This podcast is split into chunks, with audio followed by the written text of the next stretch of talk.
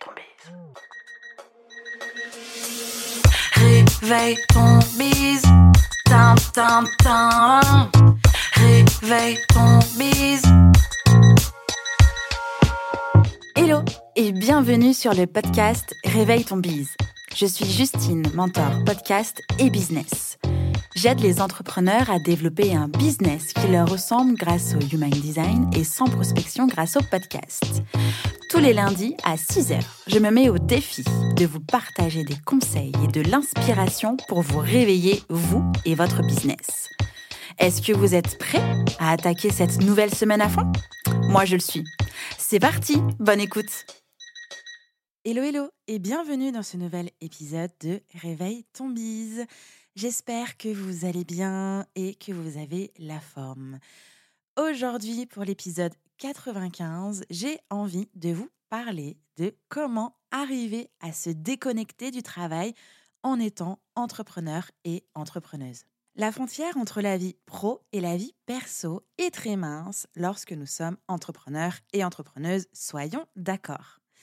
On répond aux mails pro pendant le week-end, on scrolle sur Instagram perso pendant les heures de boulot et surtout, on a l'impression que la journée n'a aucun début ni de fin.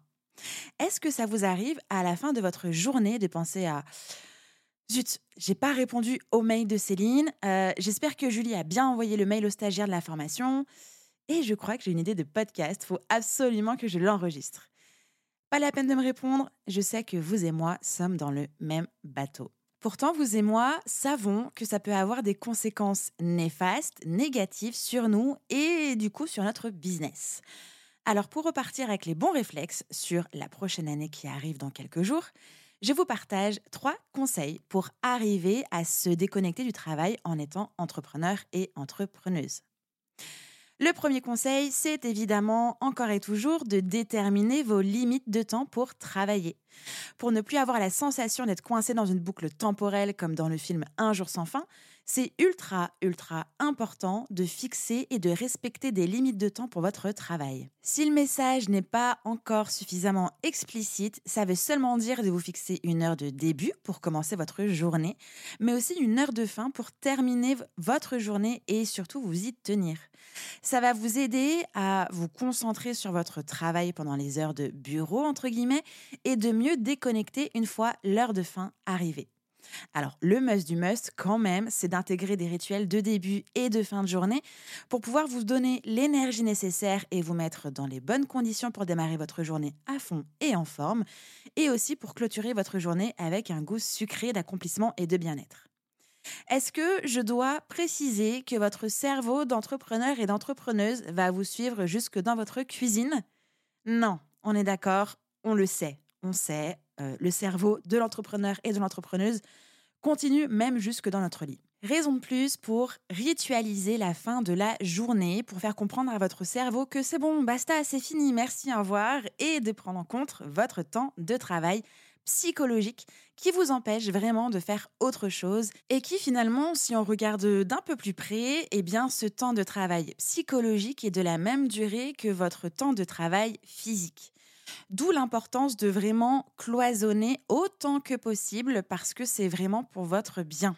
Le deuxième conseil, on ne le répétera jamais assez, je crois, c'est de faire des pauses technologiques tous les jours.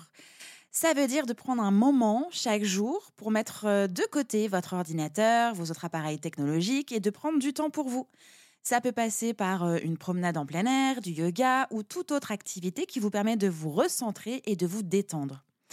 Pour vous aider, vous pouvez paramétrer votre smartphone en bloquant des applications, en déterminant aussi la durée d'utilisation maximum par jour de certaines applications ou encore de télécharger une application qui va vous permettre de bloquer pendant une durée déterminée votre téléphone.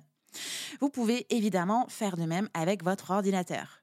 Euh, petit disclaimer, quand on fait une pause technologique, on ne va pas se mettre devant Netflix, encore une fois, sur son ordinateur. Éloignez-vous de vos écrans. C'est aussi vous éloigner de Netflix. Alors sortez dehors, profitez de la vie, de la réalité et des vrais gens.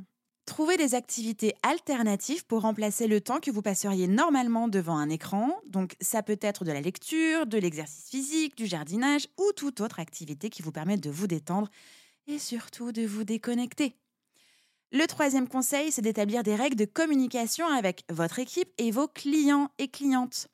Si vous êtes disponible pour répondre aux emails ou aux appels pendant vos heures de travail, eh bien, ça peut être difficile de déconnecter une fois que vous avez terminé.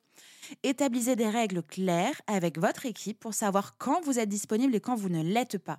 Par exemple, avec mon équipe, on utilise Slack pour les échanges et le message est clair. Ce n'est pas parce qu'une personne écrit quelque chose qu'il faut immédiatement répondre. C'est un moyen de contact rapide, oui, mais c'est aussi une messagerie asynchrone.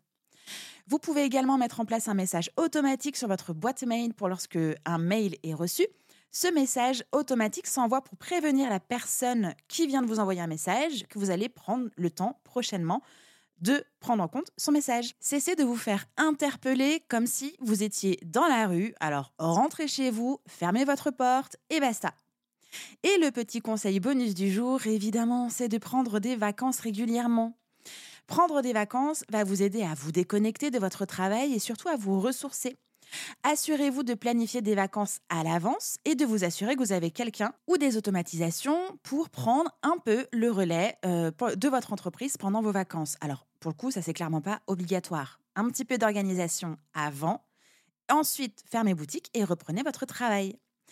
Je dirais même que vos vacances et vos activités perso doivent être placées en priorité dans votre agenda pour ne pas passer à la trappe.